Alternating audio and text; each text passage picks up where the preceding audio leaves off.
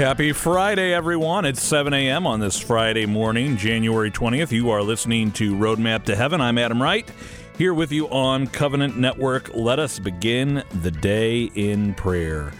We pray in the name of the Father, and of the Son, and of the Holy Spirit. Amen. O Jesus, through the Immaculate Heart of Mary, I offer you my prayers, works, joys, and sufferings of this day for all the intentions of your Sacred Heart in union with the holy sacrifice of the Mass throughout the world, in reparation for my sins, for the intentions of all my relatives and friends, and in particular for the intentions of the Holy Father. Amen. We dedicate all of our thoughts, words, and actions to the greater glory of God in the name of the Father and of the Son and of the Holy Spirit. Amen. All right, it's Friday. I've got a I've got an agenda for us today, and everything is going to be. It's one of those days where everything's separate and yet everything is interconnected. We are going to be talking about here on the airwaves uh, the power the Blessed Mother has over demons. It's it's a wonderful segment that we're going to be bringing you uh, for our radio listeners, and then also for our radio listeners, we are going to be talking about. Um, the sacrament of reconciliation, the sacrament of reconciliation. It's a, a necessary, necessary sacrament in our lives. More on that in a second. And then also uh, perfect contrition and imperfect contrition with Father Wade Menezes. It's something we've talked about in the past, but we need to talk about again. Now, here's why. Yesterday, when I ended the show, I, I made an appeal to you that perhaps it's been a while since you have been to the sacrament, you know, and I was sharing the story of my daughter who had hurt herself or been involved in an accident where she got hurt. And that as a father, as a parent, my primary focus was on finding healing for her. It wasn't about being upset, it wasn't about punishment. The first thing first was to figure out what happened and how to heal it. Um, there were temporal consequences for what happened, whether it was her fault or not. She's been in uh, a little bit of pain for the last couple days. But first was heal. Consequences are going to be consequences. But here's the thing if we don't go to the divine physician, we can't be healed of our sins. And do they matter? Oh, yes, they do. Oh, yes, they do.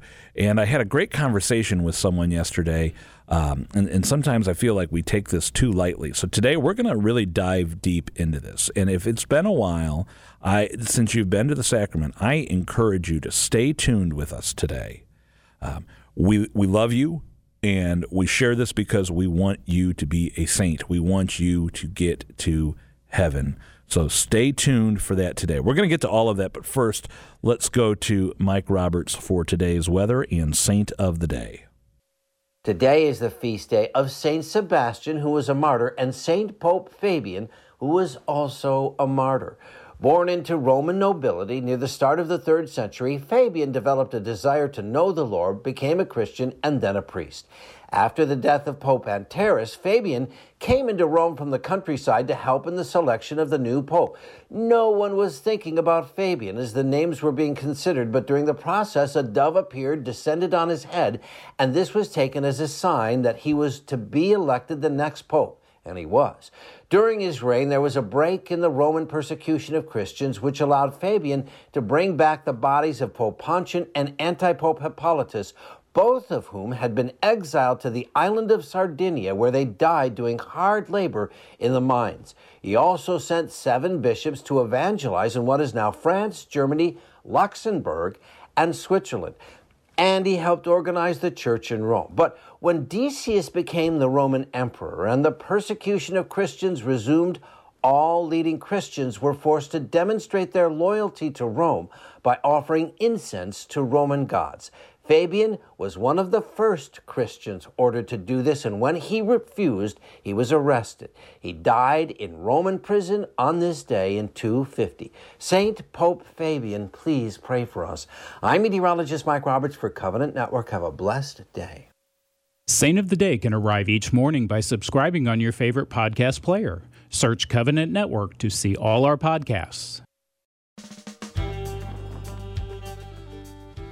We are back. You are listening to Roadmap to Heaven here on Covenant Network. Today we are Grateful to speak with Father Wade Menezes. Father Wade is a member of the Fathers of Mercy, a missionary preaching religious congregation based in Auburn, Kentucky. In addition to his work with the Order, Father is a contributing author for several Catholic publications. He has authored two books, is the host of EWTN Global Catholic Radio's Open Line Tuesday, which airs weekly at 2 p.m. right here on Covenant Network. Father, so good to have you with us today. Thank you, Adam, for this opportunity. It's glad to be with you. Wonderful. Father, we are talking today about repentance. We are talking about trying to free ourselves from sin. We've long been taught in our formation, especially regarding the, the sacrament of reconciliation, that we should aspire toward perfect contrition. So, two questions right off the bat. What is perfect contrition, and how can we focus our prayer lives so that we would grow towards this goal? Okay, great question. To talk about perfect contrition, there's obviously such a thing as imperfect contrition. And the distinction between the two uh, regarding contrition is a distinction uh, regarding why the person is sorry for their sins. Uh, we say that perfect contrition is when one is sorry for their sins, most of all because they have offended God, who is all good and deserving of all of one's love. Think of the traditional version there of the act of contrition. Um, but if one is sorry for their sins and detests them only for human motives, for example, because one dreads the loss of heaven and the pains of hell, or say because you've been asked to be a godparent and the rules require you to be in good standing with the church, this would be imperfect contrition, also known as attrition. Uh, the great news here, however, Adam, is that uh, Holy Mother Church considers imperfect contrition, that is, a fear of divine justice, even if mixed with human motives, uh, to be a sufficient basis for sorrow for the sacrament of, of confession. In other words, one does not need only perfect contrition for the confession to be valid. Okay, uh, Saint Peter Damian, great, great uh, church father, says this he says, uh, where there is justice as well as fear, adversity will surely test the spirit. But it is not the torment of a slave, rather, it is the discipline of a child by its parent. What he's telling us there is the distinction between a servile fear, the fear that a, a, a subordinate has uh, uh, from a, a, a superior, we could say, a fear of punishment where a filial fear is the fear of a child who doesn't want to d- disappoint the parent. Why? Precisely because he knows the parent loves him. In other words, filial fear has nothing to do with the fear of punishment like servile fear does. So, this is primarily the distinction between perfect contrition and imperfect contrition. Again, that traditional act of contrition, right? That's from our favorite Catholic prayer book uh, those prayers found at the back of the Baltimore Catechism, if, if we can remember the Baltimore Catechism. Uh, and I detest all my sins because I dread the loss of heaven and the pains of hell. Imperfect contrition. But most of all, I detest my sins because they have offended you, my God, who art all good and deserving of all of my love. Perfect contrition. Okay? Either one suffices for the sacrament of penance, but it's better to have the perfect contrition on a continuum in one's life. Which brings me to the answer to the second part of your question. How do we arrive at that where the perfect contrition is normative? It's the norm in the person's life. Well, it's more of a psychological reality that we can attain and arrive at in a variety of ways. For example, getting into the habit of making that morning offering right when we get up. I love the practice of husbands and wives making a morning offering together when they get up in the morning.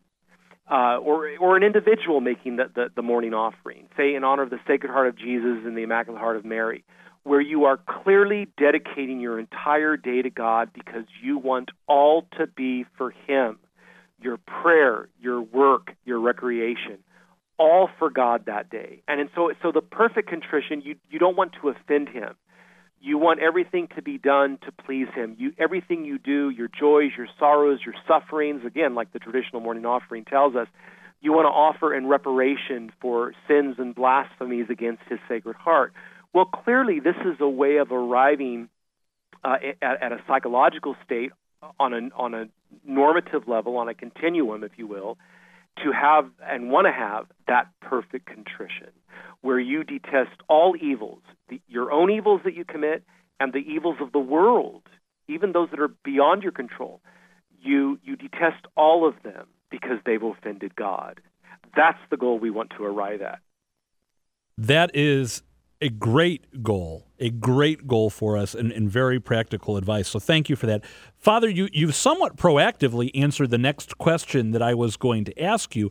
I have myself and several friends that I've spoken with through the course of the years, uh, I've worked in ministry, come to this, this wrestling from time to time where I fall into this trap. I have sinned and I am sorry for my sin, especially when it's a mortal sin, it, with that imperfect contrition. I'm, I'm, now afraid that if I get hit by a bus today, um, you know, perhaps it's storming and I have to drive.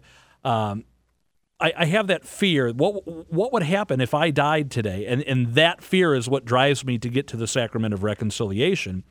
But one of the lies that I'm tempted to to fall into, and I know this has been a struggle for some of my friends and, and surely for some of our listeners, is this trap that, you know, I might as well just give up because it seems like I'm bringing the same sins over and over to confession. And if I really loved God, if I had that perfect contrition, maybe I wouldn't struggle with this sin so much and, and, yet it seems like I keep going over and over again because to the sacrament because of imperfect contrition because I do fear the loss of hell. What encouragement would you offer me or our listeners who find themselves in that state? Okay, great, great series of questions. First of all, only one thing sends a person to hell by their own doing. I say by their own doing, of course, because it's solemn church teaching that God sends no one to hell. If a soul goes to hell to be reunited with their body in hell at the time of the second coming of Christ, it's through their own doing. And only one thing, period, one thing one thing, period, I want to emphasize that, sends a person by their own doing to hell. What is it? It's purposeful, willful, unrepentant, mortal sin. Purposeful, willful, unrepentant mortal sin. How many mortal sins, Father Wade? 27, 6, 302? No, just one. Because that one willful, purposeful, unrepentant mortal sin casts you off from your supernatural relationship with God and, mind you, your supernatural relationship with others. So, other than that, as long as we are willing to confess it and take it to the sacrament of penance, we should not fear the fires of hell and instead focus on that living of the perfect contrition, which is more of a psychological state where we, uh, where we detest all evil because it has offended God. Okay? Uh, by the way, it's also okay to still hang on to that imperfect contrition. It's human and it's okay to dread the loss of heaven and the pains of hell. I want to make that clear. We should never lose sight truly of the reality of wanting to have an imperfect contrition as well, although the perfect contrition is more just that. It's more perfect because God is first and ourselves are second. Where if you have only imperfect contrition, you put yourself first and God second, and we don't want that. That said, an imperfect contrition can also be a healthy thing. What is a mortal sin? It's constitutive of three elements grave matter, done with fullness of knowledge, and done with deliberate consent of your will. Grave matter, meaning what? It contravenes God's moral law, the Ten Commandments, the Decalogue, and seriously so. So, grave matter. Number two, it's done with fullness of knowledge. In other words, you have full knowledge that it contravenes God's moral law, the Decalogue, the Ten Commandments, and seriously so. And number three, the third element, you do it with deliberate consent of your will anyway. In other words, you carry out the action anyway. Again, grave matter, fullness of knowledge, and done with deliberate consent of your will. If any one or two of those three elements are missing, Adam, you've committed a venial sin. Okay, so if all three are present and you've committed a mortal sin, don't go scrupulous on God.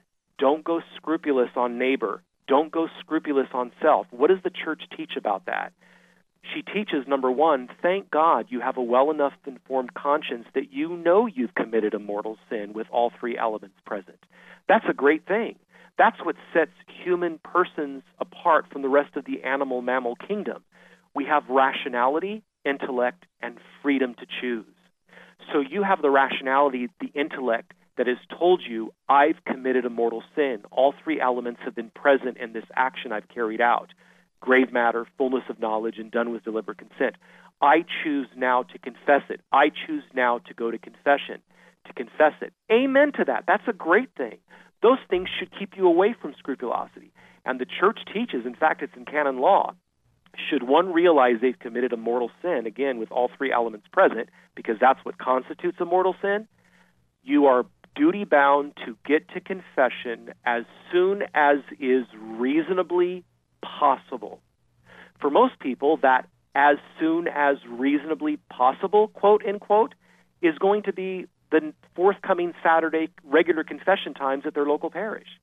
Now, if they want, they can call their pastor and make a particular appointment uh, or a private individual appointment midweek on a Wednesday. That's fine. That's noble. That's heroic. That's a great thing to do. But most people, because of their 40 to 50 hour work week, what canon law describes as getting to confession as soon as is reasonably possible is going to be the regular forthcoming Saturday confession times from 2:30 to 3:30 at your local Anytown Parish USA. Okay? There is something else we need to do though, and that is as soon as you've recognized you've made that mortal sin, you've committed that mortal sin, make an act of perfect contrition. Pray the traditional act of contrition that, that has in it, by way of its wording, as I said earlier, both the imperfect and the perfect desire to want to be reconciled with God. It, it words both the imperfect contrition and the perfect contrition. So make that act of contrition as soon as you can, as uh, well as, as soon as you've committed the mortal sin, and then get to confession as soon as is reasonably possible. The church doesn't want scrupulous souls. The Blessed Trinity doesn't want scrupulous souls. The Blessed Mother and the saints, your guardian angel, don't want scrupulous souls. There's only one entity that wants a scrupulous soul. Who is that? I have a good idea what the answer to this is. Go ahead and say it. I, I want to say it's the devil. It's the devil, Adam. That's right. It's the devil. I don't mean the devil, Adam. I mean it's the devil, comma Adam.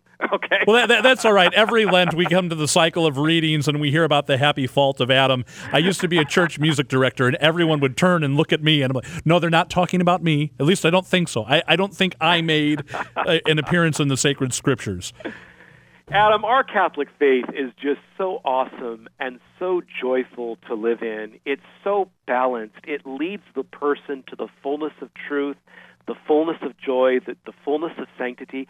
Now, I want to I want to add now to the second part of your second question that this think, type of thing keeps happening because that one particular thing, whatever it is, keeps leading us to sin. Well, this is a question of detachment. Okay detachment. And I talk about both the perfect and imperfect contrition in my new book, Overcoming the Evil Within The Reality of Sin and the Transforming Power of God's Grace and Mercy. And ta da!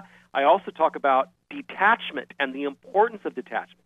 St. Thomas Aquinas teaches that detachment is, quote, loving persons, places, and things in the way that God intends us to love them, end quote. That is, for their genuine goodness, which is always a reflection of God's own goodness in our life. Detachment, St. Thomas says, is, quote, that virtue which frees an individual from any inordinate attachment, meaning a disordered attachment, meaning an attachment that's out of order, that l- frees an individual from any inordinate attachment to another person, place, object, or state of mind. True detachment is not simply a lack of care, rather, it is a true, authentic liberation from any excessive affection that would hinder one's love and worship of God. So, as Catholics, we love wine. Believe me, I'm Portuguese, I know, okay? We even use wine as matter for the matter in the Eucharist, okay? Jesus' first public miracle involved wine. We love wine.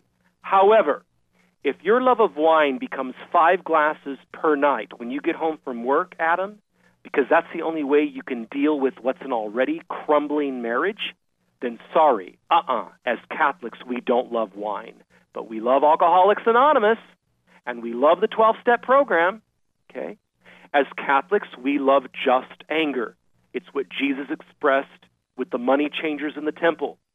But as Catholics, uh uh-uh, uh, we don't love unjust anger. You haven't talked to your brother in law in two and a half years because he's never returned your chainsaw? Grow up.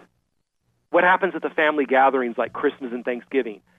Whose ever house everybody's gathered at, there's 50 to 60 relatives, right? Everybody tiptoes around you and your brother in law because everybody in the family, extended family, everybody knows the two of you haven't talked now for two and a half years. So the two of you are causing the 60 relatives at Thanksgiving or Christmas to tiptoe and to, to be on eggs at the family gathering. Both of you need to have a come to Jesus meeting and grow up. And you need to give your brother in law the chainsaw and go out and buy yourself a new one and heal this rift. Be the bigger man. That's what you need to do. But see, we're very stubborn. We're wounded, resultant of the fall of the original sin, our first parents. Okay, so there's any types of issues, dependencies, and and and uh, uh, sins that infect our lives, and we need to overcome these things, and we overcome them especially through two of the seven sacraments that can be received frequently and repetitiously. What two sacraments are those of the seven? Reconciliation and the Eucharist. That's exactly right. Three more of the sacraments, which bring us up to five, can only be received once. That's it, period, once. Baptism, confirmation, and holy orders. The last two sacraments, which bring us up to seven, total now, can be received repetitiously, meaning again, but not frequently, not daily if you want them. What are they? Matrimony and the anointing of the sick. So, for example, if your spouse dies, you can marry again, right? Right. And anytime you begin to be in danger of death because of sickness or old age, you can receive the anointing of the sick again, right? In fact, those in a persistent illness state, like ongoing cancer, they're an automatic candidate for the anointing of the sick faithfully once a month. Okay, but it wouldn't be received daily. But Eucharist and confession, oh yeah, bring them on. Bring them on. Why? Because these are the two sustaining sacraments. Okay, and our Lord set it up that way for a reason. Not that I want a person to go to daily confession if it's based on scrupulosity. That wouldn't be a healthy thing either. But that said, technically speaking, technically speaking, you can receive confession daily. There's no church discipline law that's against that. Okay? And the, the more common thing you see, like in the lives of St. John Paul II and St. Mother Teresa of Calcutta, is to go to confession faithfully once a week. Uh, is it because they had mortal sin? I doubt it. I believe they were making devotional confessions where even venial sins could be confessed and you still obtain graces from the sacrament. So we want a healthy detachment. Detachment, again, Adam, is loving persons, places, and things the way God intends us to love them. Not in an ordinate way, in an inordinate way, a way that's out of order, okay? Uh, do I love my golf game too much to the point that it takes me away from my wife and kids on weekends? If I love my golf game that much, even though there's nothing intrinsically evil about golf, okay, if I love golf that much that automatically every single weekend it takes me away from my wife and kids, there's a problem. We could even call it an addictive behavior. Okay? So we need to have a healthy attachment to golf. We need to have a healthy detachment from golf. So there you have it. There we have it. You know, Father, I'm so glad you put it that way because I read all of the time, you know, an indulgence is available, a plenary indulgence is available, but it requires that detachment from sin. And I love the beautiful aspect of our church and our faith that, that Holy Mother Church does not ask us to do something that is impossible. Our Lord does not ask us to do something that is impossible, but I have often said to myself, can I, is it even possible for me to be fully detached from sin, even venial sin, as the conditions for an indulgence so often state. And, and you have made it clear it is possible. It requires discipline, it requires prayer, and it requires the sacraments. Yeah, correct. I mean, look at internet pornography, the scourge of the day, right? A multi billion, that's what the B, a multi billion dollar industry. Is your vice of internet pornography, I would ask the person, is it is it daily? Because there's obviously an, un, an unhealthy attachment to the internet use that leads you to the sin of internet pornography. Okay, versus you falling into that sin once every three months. I would say that that's not viceful. It's still a bad habit, even at once every three months. That's four times a year. But at least you're on your way to freedom from that habit uh, when compared to somebody who falls into it, you know, weekly or daily. There's a big problem there. So we can gradually, gradually have a healthy detachment to things. Again, the internet. We're Catholic, right? We're we're not we're not Amish, and I don't say that negative against my Amish brothers and sisters. We have several Amish families that live here in South Central Kentucky, right near the Fathers of Mercy, but they'll tell you themselves they're anti-technology. They will tell you that themselves. Okay. We Catholics are not anti-technology. We see the internet as a beautiful, beautiful invention. Okay, the internet in and of itself is not intrinsically evil, like abortion or murder or homosexual activity is intrinsically evil. Okay, fornication, adultery, those things are intrinsically evil. They can never, ever, ever, ever be done. They contravene God's moral law. We would not say that about the glass of wine, that, that wine is intrinsically evil. We would not say that about the internet. We would not say that about the golf game. However, these things can become an evil in the individual person's life if they go unchecked. And you can develop a healthy detachment from these things and use them appropriately. Remember, the glass of wine, the internet, the internet, the golf game, they are to be used appropriately in the person's life. Okay, they signify a goodness which is um, uh, a way of looking at God's own goodness in my life. These things have made my life easier, like the internet. God, God wants me to use these things, but in a proper way. And so, yes, we can have a healthy detachment, even for the plenary indulgence, which calls us to be detached from sin, mortal and venial. It doesn't mean that doctrine on the plenary indulgence does not mean you will never ever sin again. My goodness, you're not the Immaculate Conception. What it does mean is that you do not have an unhealthy attachment to sin at the time of the seeking of the, indulg- of the indulgence. Rather, you have a detachment from sin at the time of the seeking of the indulgence. But it doesn't mean that you'll never sin again. We're, we're weak. We're fallen creatures. We'll, we'll sin again, God willing, only venially and not mortally. We'll sin again, but you don't have an unhealthy attachment to the venial sin or to the mortal sin. Wonderful. For you have opened my eyes, Father, to see this in a whole new way, and for that, I know I'm grateful, and I'm sure our listeners are too. We are unfortunately out of time, but could I ask before we conclude, would you offer a prayer or a blessing for our listeners today?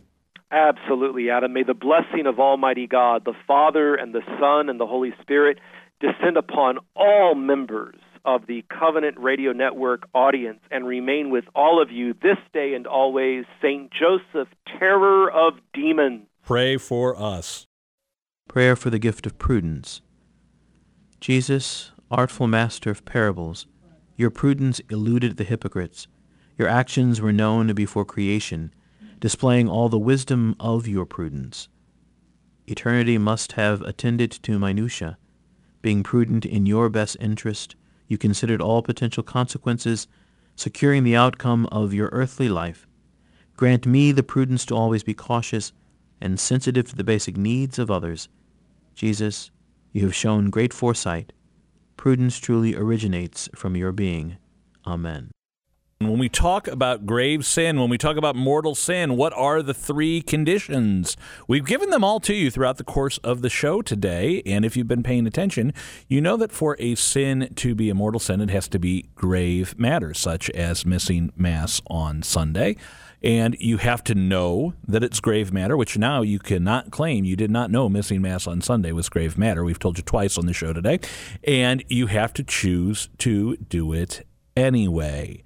And those are the three conditions. Now, when I go to confess mortal sins, as Father said, it's so important to confess them in number and kind. I like to confess those first. I've been told it's like a gut punch to the devil because pride, we don't want to admit our biggest mistakes. And he's hoping that we're going to stay prideful and not admit those. And so I just go in and say, you know what? Th- these are the most serious things I'm guilty of and just get those out of the way first. Uh, I used to try to explain it away or justify it. Bless me, Father, for I've sinned. I've committed this sin. But, you know, here are the circumstances that let. No, sin is sin.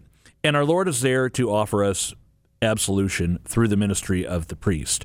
Uh, confess the sins. Don't try to justify the sins, confess the sins. We're both the prosecutor and the accused. We have to say, I am guilty of these sins. So go, don't be afraid. Uh, you know, most priests, they live out that maxim of St. John Vianney be a lion in the pulpit, but a lamb in the confessional. And if it's been a while, tell Father, he will help walk you through it. We're going to go get you the weather here and then the daily dose of encouragement, and then we'll wrap up after this. Our Lady of Perpetual Help. Oh, what consolation, what sweetness, what confidence, what emotion fill my soul when I pronounce thy sacred name, or even only think of thee. I thank God for having given thee, for my good, so sweet, so powerful, so lovely a name. But I will not be content with merely pronouncing thy name. Let my love for thee prompt me ever to hail thee, Mother of perpetual help. We are wrapping up what has been a wonderful week here on the Daily Dose of Encouragement, praying for our priests. Patty, how are we going to conclude the week together? We're going to conclude it with this word commit commit. Are you committed to praying for our priests in a tangible, physical way? Not just a, a thought, maybe at the end of the day, or a thought, you know, I should pray for priests. Oh, I'm going to pray for so and so, or God bless so and so. No, where you really drop to your knees, spend time praying for our priests. We can do that. Again, the tradition of the church, we have the rosary, pray a rosary for the priest, holy hour, offer a holy hour for our priest. You can give a spiritual bouquet to your priest on his anniversary or on his birthday or for for a Christmas present next year. Think about ways to tangibly commit to praying for priests. I mentioned yesterday after daily mass, I drop to my knees. That's when I want to make sure I'm praying for priests. But another beautiful, beautiful way to pray for priests is on Thursdays. If you want to start, start small. And I would say, pick Thursday. In your mind, recognize Thursday as a beautiful day to remember our priests. Why Thursday? Because Thursday, on Holy Thursday, it was that day that our Lord instituted the Eucharist. And it was on Holy Thursday that he instituted the priesthood. So perhaps you can commit to a rosary once a week for your pastor on a Thursday, or commit to saying some extra prayers on a Thursday. Start then, but commit to something because our priests, they need our prayers. And it's a beautiful thing to keep our priests in prayer. Not only are we going to pray for our priests today on this Friday, but we're going to get our calendars out and put a reminder in for next Thursday to pray for them each and every Thursday as well. Patty, thank you for this wonderful week here on the Daily Dose of Encouragement.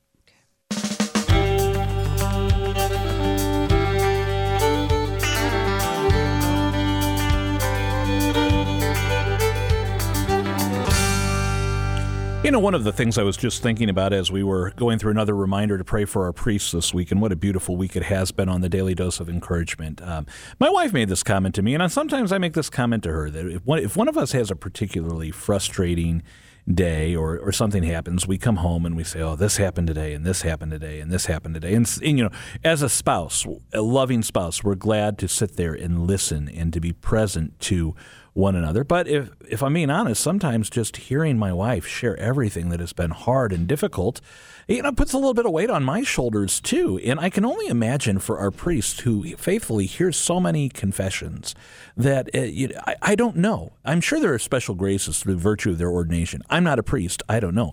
But it reminds me, well, you know, Father was Father was faithful, and he sat in the confessional to hear my confession.